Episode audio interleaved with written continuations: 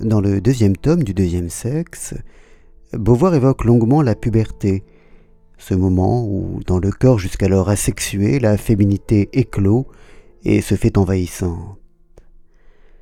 Le tableau qu'elle dresse de cette transformation est tellement noir, les seins qui sont un fardeau, le corps qui est hystérique, qu'on imagine que si l'autrice avait été adolescente de nos jours et parmi nous, une dysphorie de genre lui aurait peut-être été diagnostiquée, la conduisant ensuite à opérer une transition. Et c'eût été bien dommage. Simone de Beauvoir, en effet, fut une femme, et qu'elle n'ait pas présenté tous les traits habituellement prêtés à la féminité, qu'elle ait souffert même de certains attributs de cette féminité, ne change rien à l'affaire, pas plus que la douceur et la sensibilité d'un Rainer Maria Rilke ne mettent en cause sa masculinité.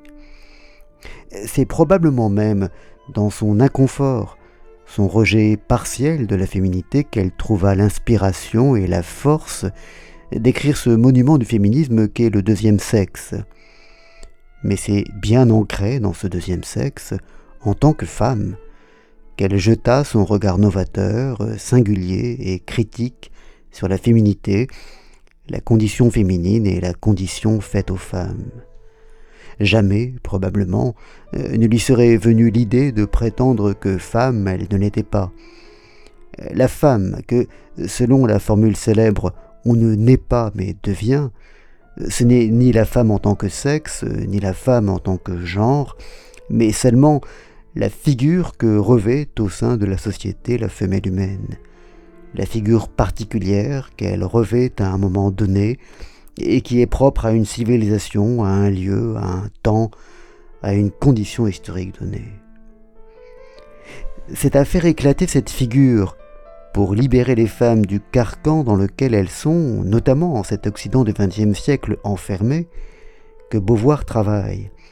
Mais son propos n'est pas de dissocier ou de prétendre que pourrait être dissocié le genre et le sexe.